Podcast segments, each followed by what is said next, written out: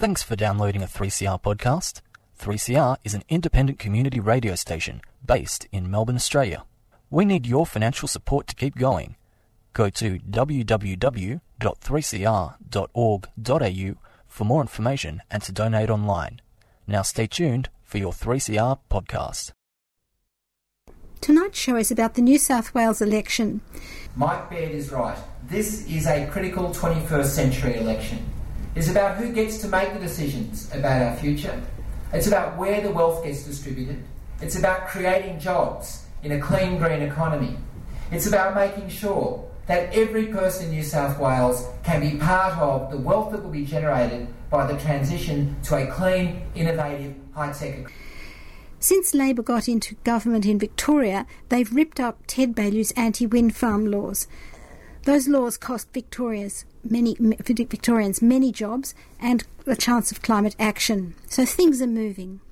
Then we had the Queensland election, where a swing to Labor there was partly caused by thousands of solar citizens voting for the parties who promoted renewable energy. Now, renewable energy in the New South Wales election is somewhat of a motherhood. They're talking, all of them, about a renewable energy target, a state's renewable energy target, even if the federal one doesn't come through. But the most hotly argued issue is the selling off of the poles and wires. The Liberal government wants to sell off the poles and wires and pull in, I think, $20 billion, which they can use in other projects. But those are state assets, which Victorians will know very well what that means. I can't think of how many people from the Latrobe Valley I've met who regret deeply the privatisation of the SEC when you had it. So now that's the threat in New South Wales. We'll go to a candidates' forum for the seat of Sydney and you'll see the different opinions on that, the different positions. In New South Wales, the Labor and the Coalition candidates both seem fairly happy to have a state renewable energy target of 20% by 2020. But I would like you to consider, is this too little too late? Think of the ACT. They're going to have 90%. In 5 years' time.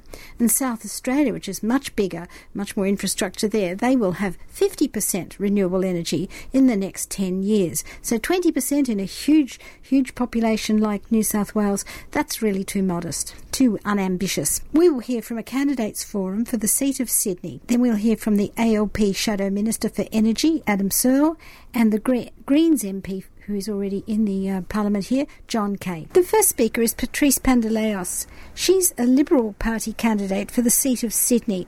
She's all for selling off the poles and wires because it will bring in $20 billion, which they feel, the Liberals feel, that they can use on projects such as the WestConnex Circular Road. Notice when she talks about renewable energy, how she still has reservations about it. And I think this is what we're up against when we're talking to Liberal MPs. They still think that the lights might all go off because the sun doesn't shine all night. That sort of idea is implicit in what she says, so tune into that. I'm very passionate about any opportunity for more renewable energy, but I have to be frank. None of us want to see increased electricity prices, so definitely for us in the inner city, we may have a slightly higher disposable income. There's lots of families that struggle every single day with their electricity prices as it is. So long as we can find that balance between renewable energies and still going home and not seeing much higher bills, I'm all for it. The other thing I would like to say is it needs to be a reliable source of energy, because we need to make sure that when we go home and we turn the lights on, they actually do turn on. So we need to find that balance with sort of the right amount of renewable energies versus what we currently have. Of the poles and wires to free up $20 billion, which we'll put towards infrastructure. $20 billion is, what it will take to get this state up to the point it should have been many, many years ago. After that, we'll hear Alex Greenwich, who is an independent. He is the sitting member for the seat of Sydney. He's very on side. He's also wanting to have a state's renewable energy target, but it's still a modest target of 20%. This is a really important question, obviously, for the future of our state and also, obviously, for the future of our nation. We've seen that the federal Abbott government has repealed the price on carbon, and has also had a number of very concerning signs about how they're going to deal with the renewable energy sector. This could either continue to disappoint us, or it could provide New South Wales with an opportunity. New South Wales does need to have a stronger renewable energy target, and we were also the first state with our own emissions trading scheme, and I'd like to see New South Wales bring that back. I've called for it to come back. I think there is a whole space here in which New South Wales can lead the nation, and look forward to hopefully being re-elected and working with my colleagues across the Parliament to achieve that. Followed by the Edwina Lloyd from the ALP. She doesn't want to sell off public assets, the electricity poles and wires, and she feels that they have been left to us in public trust. Labor have recommitted. They've committed before and they're committing again to a renewable target of 20%, and I think that's a fantastic start.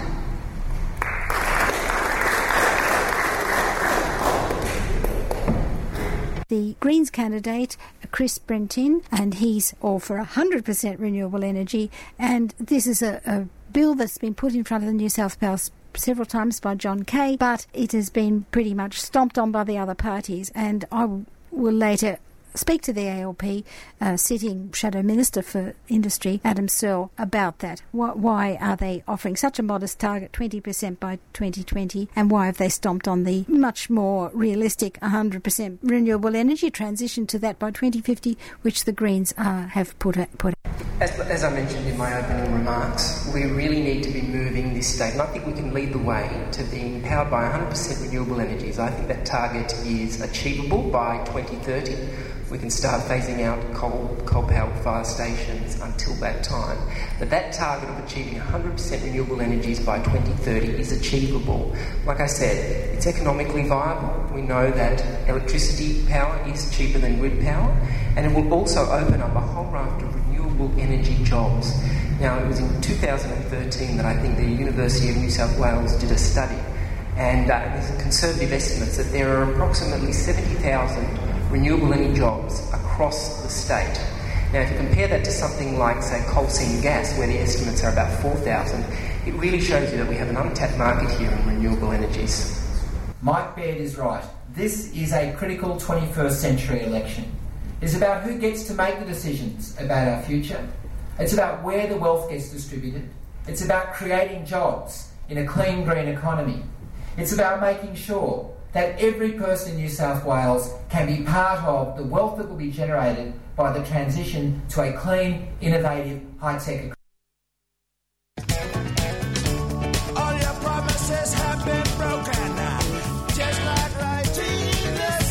I'm Jermaine Greer, and you're listening to 3CR, Treaty Now.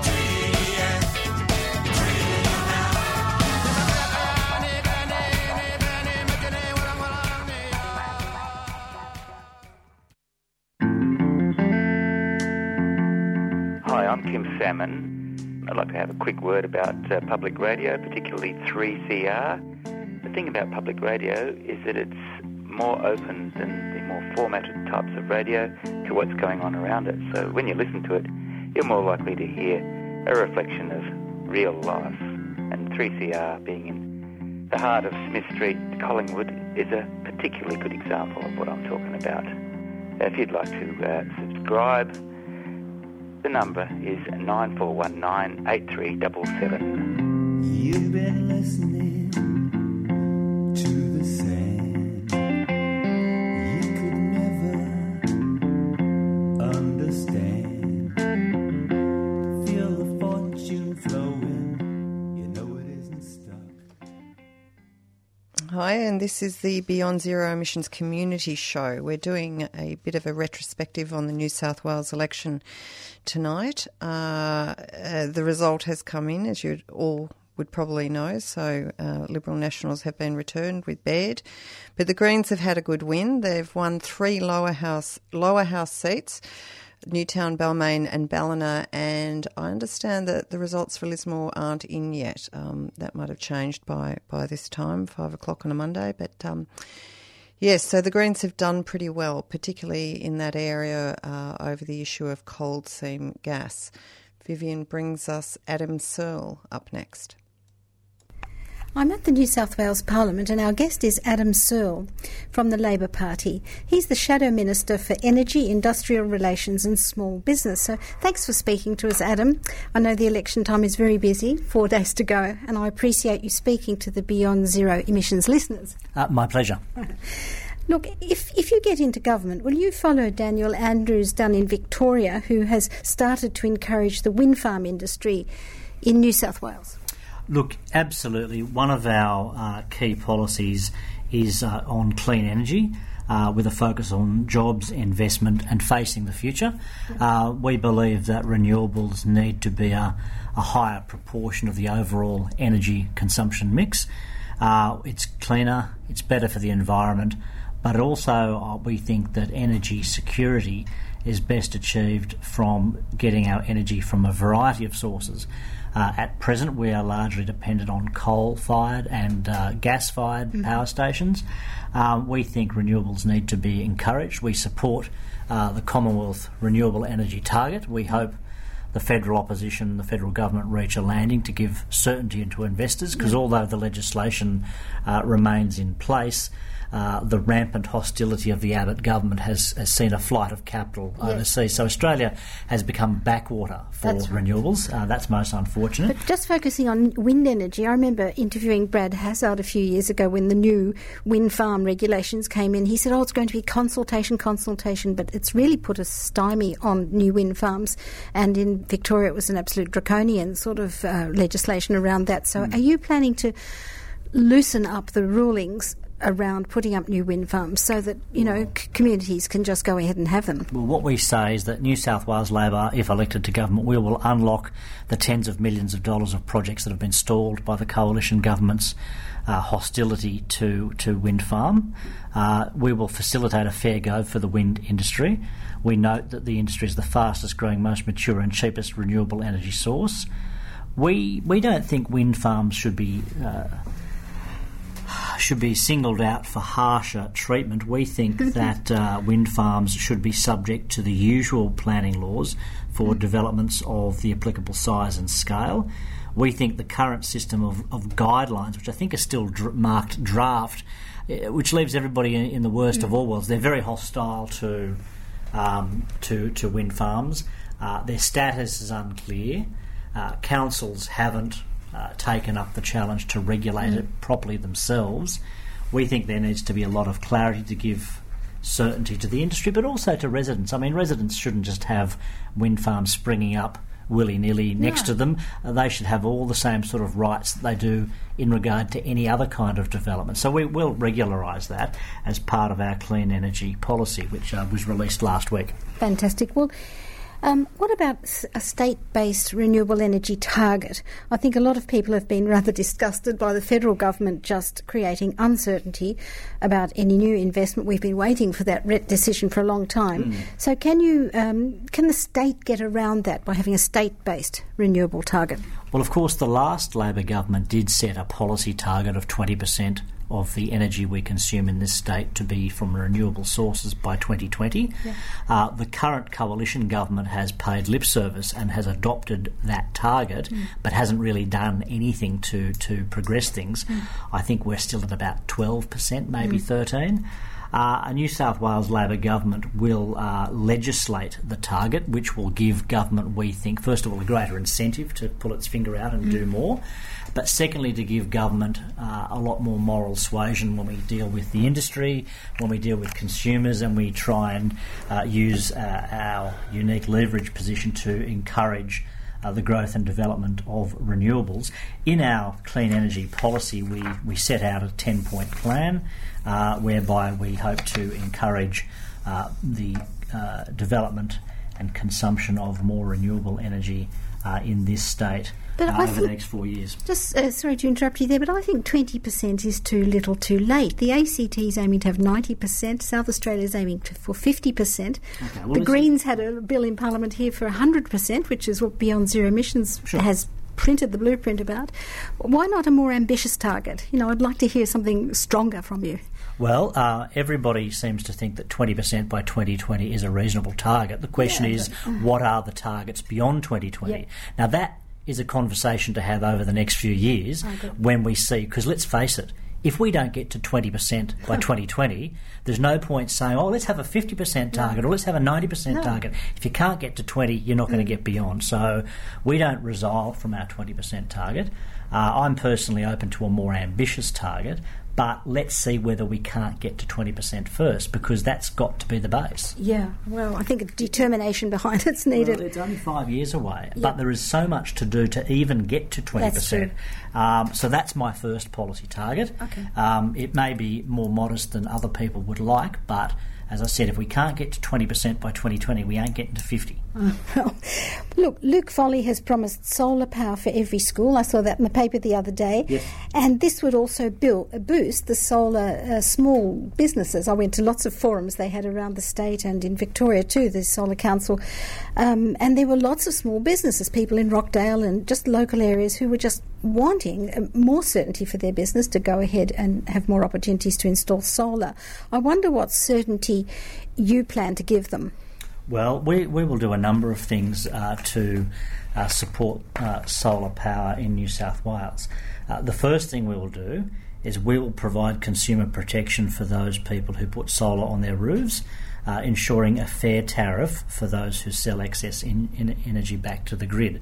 Now, at the moment, electricity companies are not obligated to pay anything for the extra energy generated from people's roofs, and that gives the giant energy companies a free ride on the backs of households that have made the investment to reduce their power bills, but also to make a contribution to clean energy supply and to reduce our dependence on more traditional forms of energy. So we will require by law that there be a fair minimum payment for energy fed back into the grid from household solar generation. This will be set by IPART with a rigorous mandate given by the law to ensure a fair treatment is given to people in that situation. We will also, as you indicated, put solar on the roofs of the approximately 1,700 public primary schools and high schools. About 500 schools were able to put solar on their roofs courtesy of the Rudd-Gillard federal Labor governments. That program was cut by the Abbott government. We understand that some schools have been able to fundraise or access various other forms of funding and have put solar on their roofs, and that's good. We will do an audit to see what schools do not have it.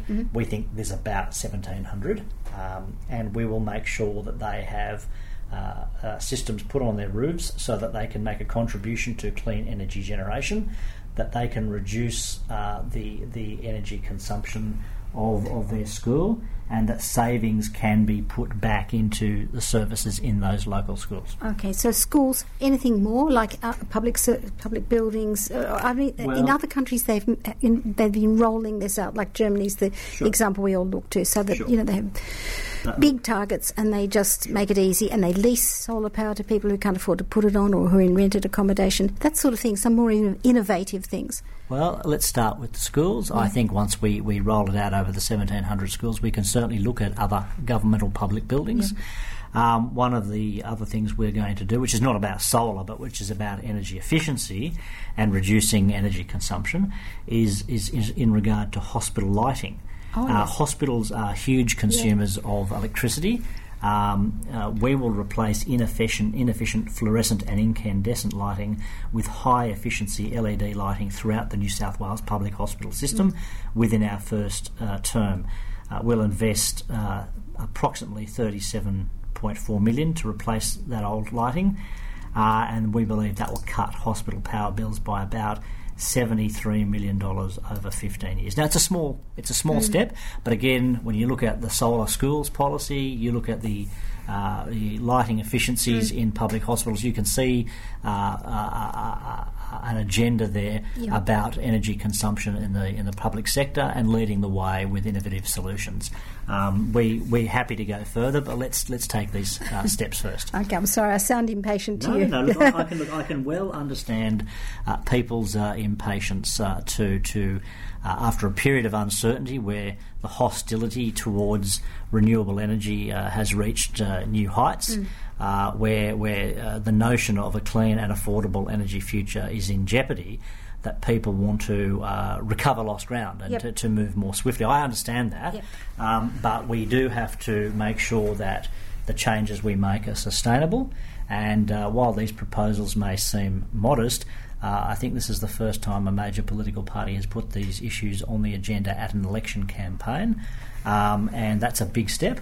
But we're happy to look at more ambitious horizons if we can get these things achieved. Well, I'm glad you have it on the agenda, because there's been a lot of public pressure to get this far.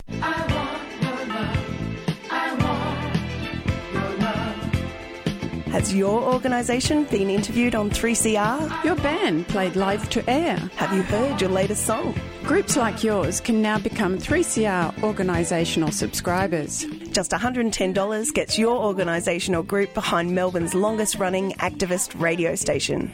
3CR gives access and training to communities traditionally denied a voice in the mainstream media. Get online at 3cr.org.au or call 9419 8377 and become an organisational subscriber. Show your love, 3CR. I want your love. I want your love.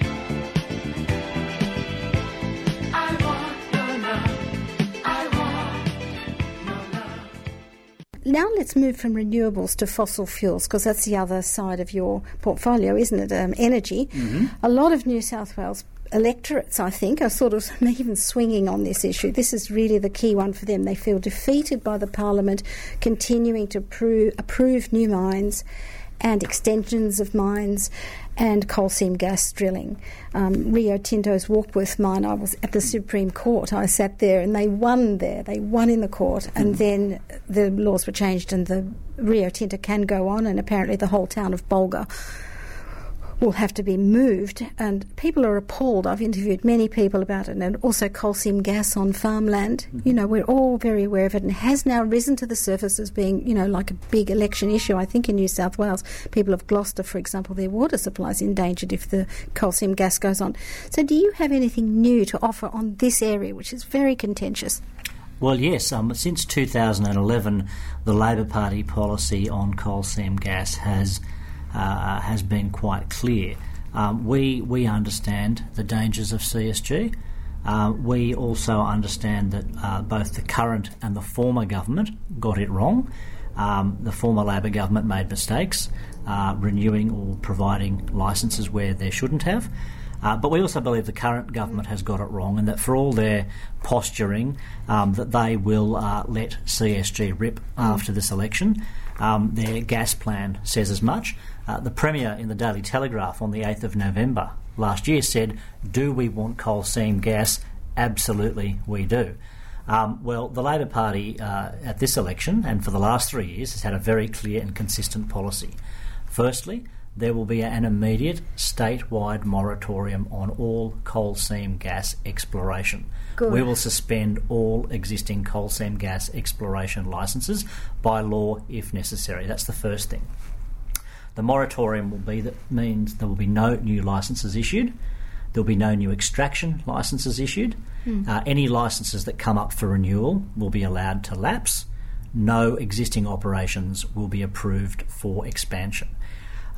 We are committed to full implementation of each of the recommendations of the New South Wales Chief Scientist and Engineer in her final report on CSG in September last year.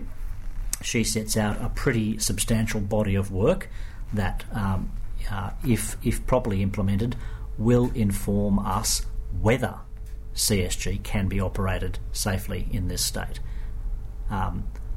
So we say the pause button needs to be pressed until that work is done, and the moratorium will not be lifted unless the industry can be scientifically proven to be safe. Yep. So that's the first point. The second point is we have announced a number of permanent no-go areas that, irrespective of the implementation of the Chief Scientist report, there are areas where we just know that you should not, cannot take any risks of any coal seam gas exploration or drilling. And they are very clearly the north coast of New South Wales. Yes. We've made that clear. are the special areas of the Sydney water catchment. Yep. They will be permanently no-goes. We will also put a 2-kilometre buffer around all urban and residential areas, both above and below ground. There will also be a 2-kilometre buffer around every national park and a 2-kilometre buffer around Ramsar-listed wetlands. What about farmland? Well, we think the residential situation will take care of that because most farmlands do have residences on them. But the important thing is the moratorium, which is permanent. What hasn't been done in this state is the aquifers and water tables have not been properly mapped. No, that needs to be done because we need to know where those waters are. Well, that's really interesting. Is that planned to explore that? Yes, well, certainly we don't think you can have any possible contemplation of expanding the CSG industry until you know where all the water is. Yeah. So we think those things are very important, and those things will be done by the Labor government. Could I bring you back to the coal mines? Whitehaven Coal, for example, up at Narrabri, very high profile. We've interviewed all the people up there and they've now just sent in the bulldozers and they're pulling that forest down. And one of the people, it was very poignant, he said, we think it'll be a great pity that just as they've got this mine up and going, they'll go bankrupt. That was his prediction, because coal is really going downhill at the moment. Coal is cyclical. There's been booms and busts in the coal industry. What we say is, look, we're not about to close down the coal industry. Coal remains an important export for this country. It remains an important employer and particularly an important regional employer. But even in the Hunter Valley, for example, where coal has had a long and proud history, the local economy is diversifying. People are recognising that you can't put all your eggs in one basket, and that's why it's vitally important to grow renewables as a greater proportion of the overall energy mix to make renewable energy consistent, reliable and available on a much larger volume than it is today. I personally think the tipping point will be the issue of storage. Once battery storage is solved, once it becomes cost effective or at least more readily available, I think that will be the tipping point for a much wider and more ambitious discussion in society about the kind of sources of energy that we are prepared to pursue. Yeah.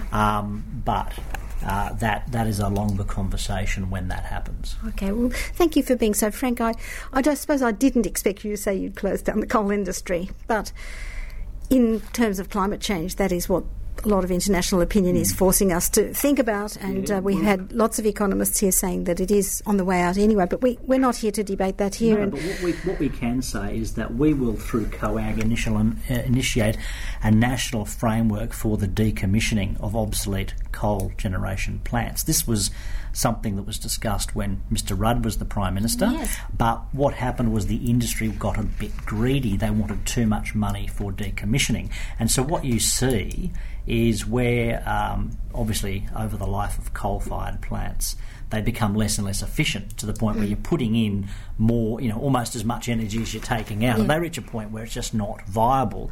And what has been happening is that operators are mothballing, inverted commas, these power stations rather than proper decommissioning, because decommissioning carries with it a whole range of obligations that are not engaged by mere mothballing. So we think this needs to be a national discussion to properly address the issue nationwide. It's an urgent responsibility. I just read yesterday that disused coal mines are a blight in New South Wales. There's 573 derelict ones. They're not being rehabilitated, and apparently they just become saline water sinks. I didn't know that, but it's a huge problem, and really the company should pay to who exploit the coal, I think. But look, you mentioned the mothballing of mines. I've been in the Hunter Valley. I've read the papers there. There's a lot of unemployment there, people being put off. So at the moment, coal jobs are not so good. What blueprint, you as a Labor Party, do you have for a transition to a cleaner energy or a renewable energy revolution future? Do you have a transition plan for those workers, for coal-fired power workers? They're skilled workers. They don't want to be mothballed. They need a like a game plan? Do you have some projects for them? Well, not explicitly. What we think is that this is a situation that the market needs to deal with as we as we grow renewables as a much greater proportion of the energy supply. And you look at the Hunter Valley, where you can see the economy already evolving and diversifying into, winemaking, tourism, food tours. There's actually a very interesting. The Newcastle Institute for Energy Research, where we're going to invest $10 million into clean energy storage. We're going to establish the Hunter as a region as a renewable energy hub, and we're also going to provide some investment for a Hunter Clean Technology Innovation Task Force, and also up to $2 million to ensure that the Hunter TAFE can train workers in industries of the future. So we are taking the first tentative steps to the transition of the kind that you've discussed in the Hunter Valley. If that proves viable, that is a blueprint that could be adopted more broadly for coal-affected areas. But we think it's that tipping point. You need the battery storage. You need to get renewable energy to a volume where there is an accumulation that comes with a tipping point.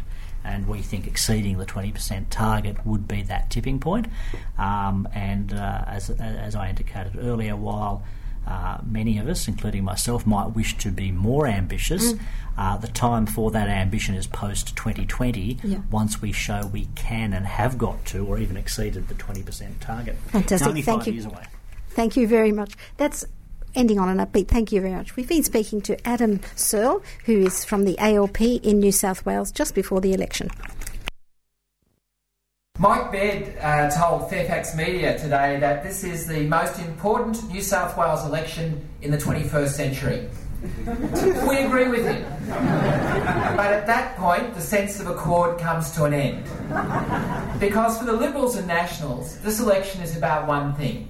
It's about selling the heart of the electricity industry, passing the control over the future of our energy to large corporations and running around the state with $20 billion, mostly in marginal seats, trying to win the election. For Labor, it seems to be this election is about re-announcing our policies or watered-down versions of them. And then on coal seam gas, on coal, on TAFE, on corruption, and then, of course, getting them wrong or backflipping on them. For us, this election is very different. It's about standing up to the powerful vested interests.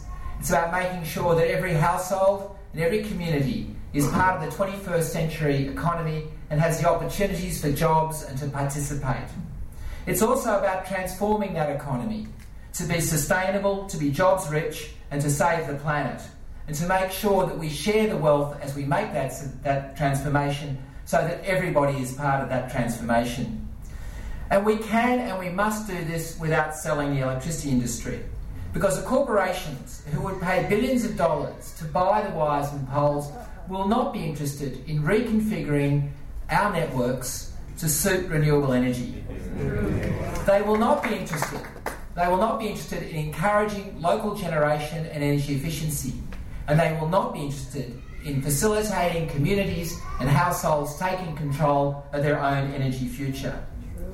Make no mistake, one day New South Wales will be 100% renewable. We will see an end of coal and we will see an end of gas. The question is not if, but when. And the sooner we do it, the more rapidly we make that transition, the more we take control of that transition, the more jobs we generate here in New South Wales, the more opportunity we have to become world leaders and the exporting nation for renewable energy and the solutions that the world will so desperately need. The big question then is, do we do it on our own timetable? Do we do it in a way that maximises jobs in New South Wales? Do we do it in a way that reduces the impacts on human health and on the environment as rapidly as possible? Or do we hand over the very heart of our electricity industry to private corporations who will have no interest in that transformation and who will do everything they can to stop it happening? The Greens are committed to stopping the privatisation of the electricity industry, just as we are committed to causing 100% renewable energy to happen as quickly as possible. We stood up to Labor's privatisation of the retailers and the output of the generators, and we will continue to stand up to the Baird government's attempt to sell off our electricity future. We need to sell the electricity industry to raise $20 billion to pay for that transformation to a new, sustainable and fair economy. This election, we have comprehensively exposed the old parties and their flimsy excuse for the sell-off. We have shown that we governments can raise $20 billion and pay for those borrowings out of revenue that would come from standing up to the big end of town, taxing property speculators when they sell their properties for profit, increasing the tax on poker machines in the very profitable clubs, and continuing with the stamp duties on the transactions of the very large corporations. These are such radical policies that former Treasurer Michael Egan actually implemented them, only to be backstabbed by Maurice Yemmer when he became Premier. So we show that we can raise that $20 billion by standing up to the vested interests. We can spend as much as the Coalition would spend and much more than Labor would spend. But what we do say is today we can show that we spend it on things which really work for the economy. Not on WestConnex, which will become inevitably a slow-moving parking lot. And I don't think that people stuck in that parking lot will be singing the praises of Duncan Gay and the National Party when they're caught there. What we show is that we're prepared to spend $4.5 billion on public hospitals and schools, $6 billion on the transformation to renewables, and as Jenny pointed out earlier on, $4.5 billion on making houses affordable. Today I announce, and I'm proud to announce, that we're going to spend $2.75 billion of that $20 billion on creating new opportunities in communities which for far too long have struggled under the dead hand of unemployment. The communities for which trickle-down economics has not worked. The communities which have been left behind by the markets and the boom-bust property market in Sydney. The communities for whom governments have never shown any real commitment.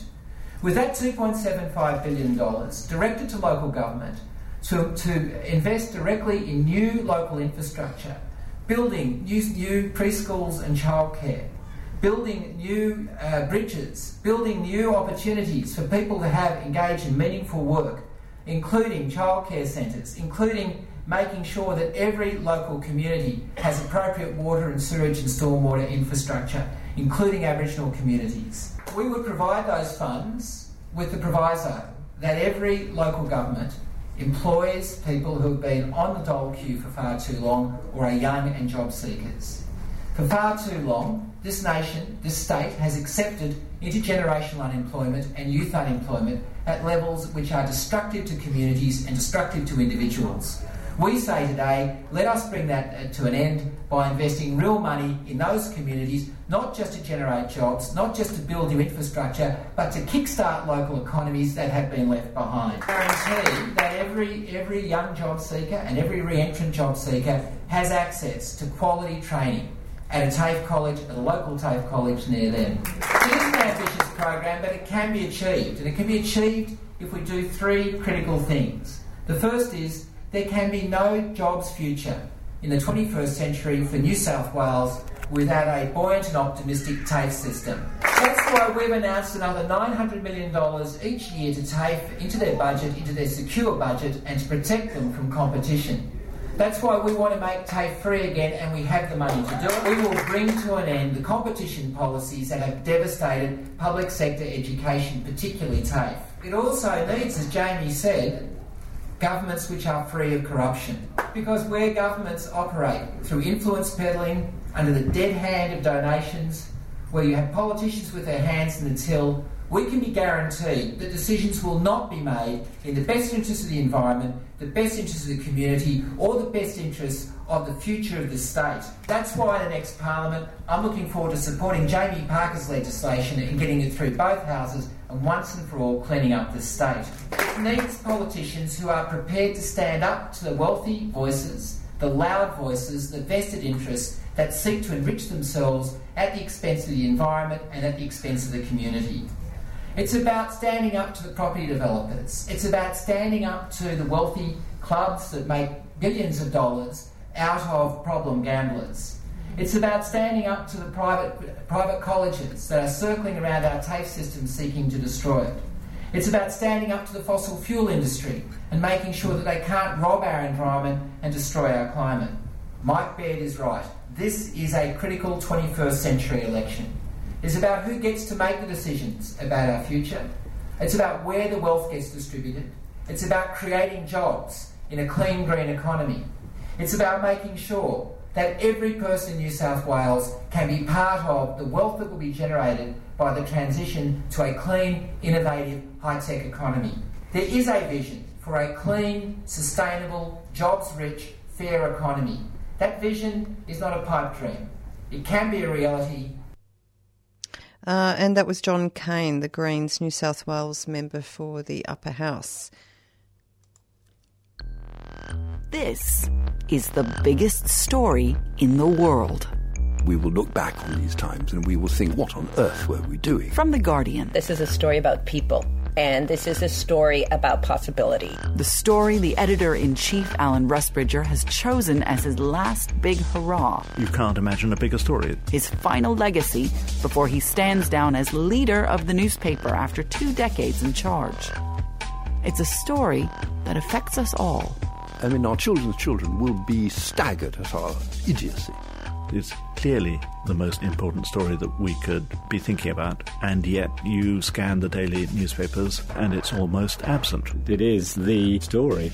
And for this podcast, this particular story starts... On Christmas Eve, when Alan Rusbridger sent out an email to a number of people... 20 colleagues or so. I think I got round to reading my emails about 10 o'clock while still packing presents. He wanted to do one last really dramatic project before he finished being editor-in-chief of the paper. Alan had been at home. Settling into a comfortable armchair next to my log fire, burning carbon. I wondered why he wasn't packing Christmas presents and whether Lindsay was doing it all for him. His email went. Colleagues, this time next year I won't be the editor of The Guardian. Indeed, well before that, I'll have stepped down. He told an interesting story about having been speaking to Gordon Brown when he was Prime Minister. Everybody knows the choice we made. We picked international. And I could tell that he was terribly depressed. I think he thought that he was going to lose the general election. And I asked him, well, you know, actually you've been given a chance most people would absolutely love. You can be Prime Minister for a year. You know, imagine all the things you could do. I tried to turn the conversation around to him and said, but look, Gordon, you've got a year left as Prime Minister. Many people, that would be their dream. What are you going to do with that year? I'm not at all depressed, Alan continued. This is the right time to be moving on. But I do have an urge to do something powerful, focused and important with The Guardian while I'm still here. And it will be about climate change. It was clear that it got the climate bug in a big way. Alan had caught climatitis, he said, in Sweden.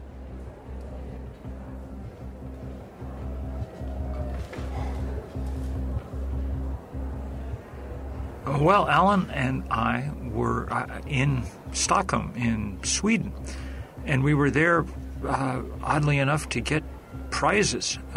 This so-called Right Livelihood Award, they sometimes call the Alternative Nobel. I met Bill McKibben, who is a campaigner, former journalist for an organisation called 350.org, and Bill spends his whole life campaigning on climate, and we had a lunch. And it was an excellent luncheon. I felt a bit guilty, as I always do, about our environment coverage, just because it's one of those things that, by the standards of other papers, you could say we do quite well, but I'm conscious that it slips off the agenda. I said, if you were going to do one thing, what would you do? So I told him, look, you guys have done fantastic reporting on the environment, on science, but it's no longer an environment story. This is a story where the science is settled, and it's now all about politics and economics. So if you don't mind me saying so, you're a bit old-fashioned in what you're doing. Bill's got a fantastic way of boiling the whole argument down to three facts, which for someone who's not very good at numbers like me is very helpful. Leave it in the ground. Keep oil in the soil and the coal in the hole. That's Bill's simple proposition. It's the only way forward. You actually can't use the majority of the reserves that have been identified by fossil fuel companies. You have to keep it in the ground. And as Bill would say, there's the simple math behind it. There are really three numbers that you need to know to understand the argument. The first, number one, is 2 degrees. That is the threshold for dangerous climate change. Really, that's the point at which the kinds of changes that we're seeing around the world will start to get really nasty.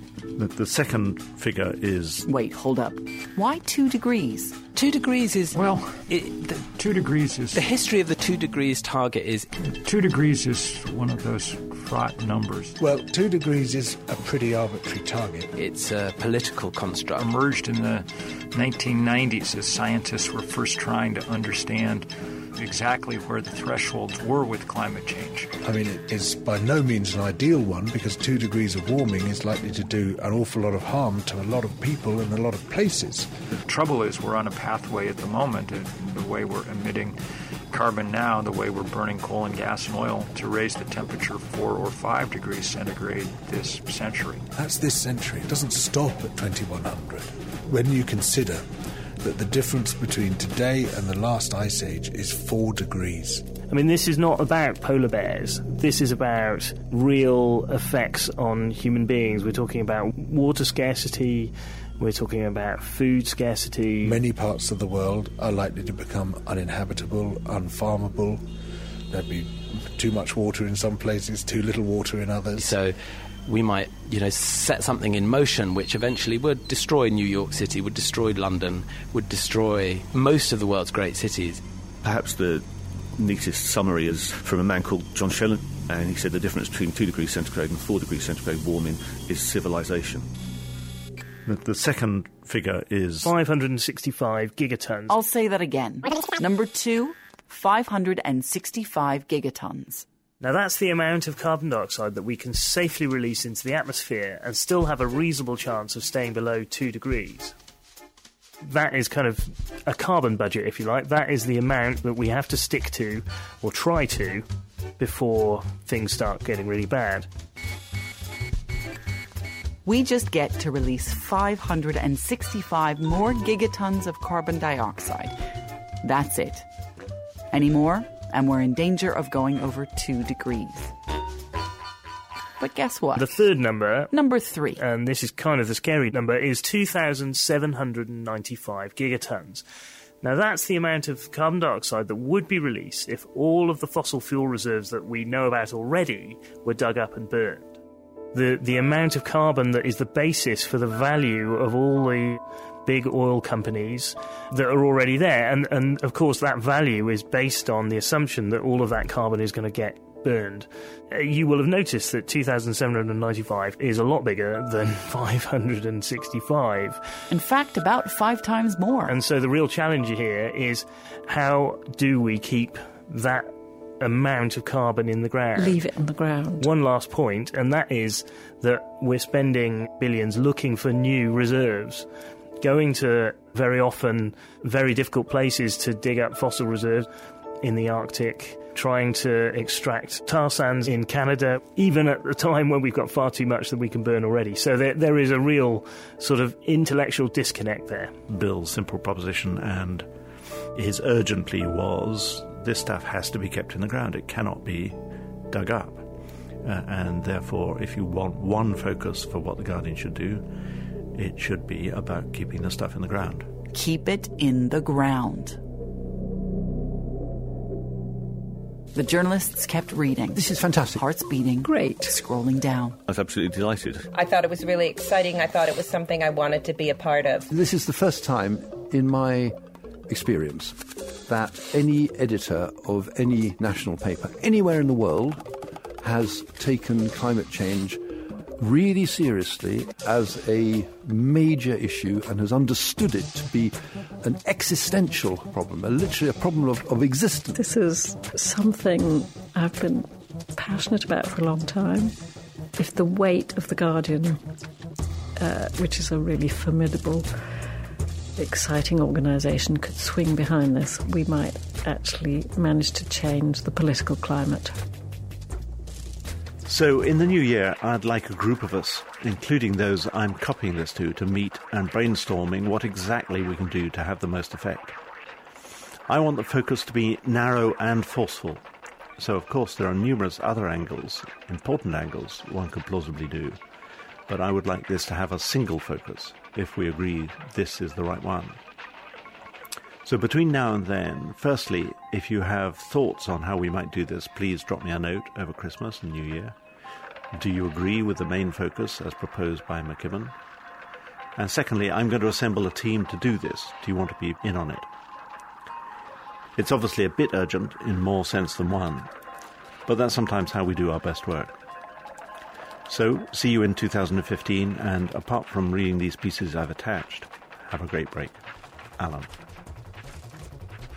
I think I might have been a little too drunk to respond to that email at the time, but I did have a think of it over Christmas and had a bit of time to read a couple of things to familiarise myself with books that I'd meant to read. Yeah, and send him a response. Then, the cold light of day. The problem with this story, which is why journalism has, if we're honest about it, failed, is that it's so big and it doesn't change much from day to day. So, journalism is brilliant at capturing momentum or changes or things that are unusual. If it's basically the same story every day, every week, every year, then I think journalists lose heart. In some ways I'm perhaps not the best person to ask, given that I've been embedded in the existing narrative for the last 6 or 7 years. Certainly this is something to which a lot of thought is given. A lot of the narrative around climate change has been around catastrophe, disaster, drought, flood. I think that is an important place where a new narrative could be very useful, but it's been difficult to establish that new narrative. We've been really bad at changing the story where climate change is concerned. We carry on flogging a load of dead horses and flogging them in exactly the same way with exactly the same whip, and, it doesn't work. And so we just have constantly to be reinventing our storytelling capacity. It may be reinventing the wheel for new audiences in the sense that there is very little of the journalism which hasn't been done. We know what's going on in Africa. We know the science. We've faithfully been to every meeting. So in a way, it's a question of how do you present it in such a way as it is fresh and it gives new impetus to a new generation of people. Because the danger is that everyone thinks, we know about climate change. Yeah. But the reality is that we don't know that much and we forget very, very quickly. So that's the challenge. What can you do that lifts this beyond something that people are bored of reading about or can't bear to read about? What can you do that will force them to sit up and pay attention? Some might say that Alan should have thought about this a while ago. He's had 20 years in power editing the paper. You could now he's only got 6 months left. At last. Is it too little too late? And is there really a new story to tell? A golden bullet that will shake up the world? There is a remarkable similarity. The number of world leaders who, when they leave office, suddenly become environmentalists is quite extraordinary. I've seen it happening around the world. Every great prime minister tries to become a great environmentalist. But Alan, just 6 months.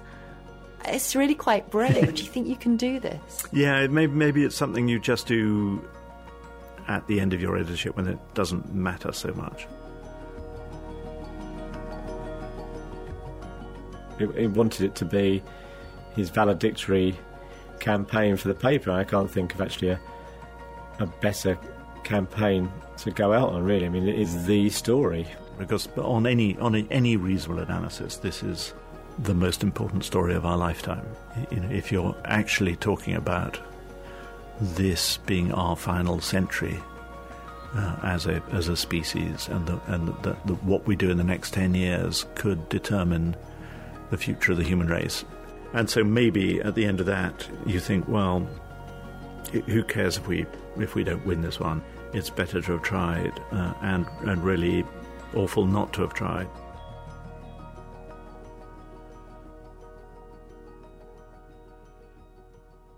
If Alan and the team do this right, this could change the world. But if they don't, it could bring down the editor and the paper, hitting its reputation and maybe even its finances.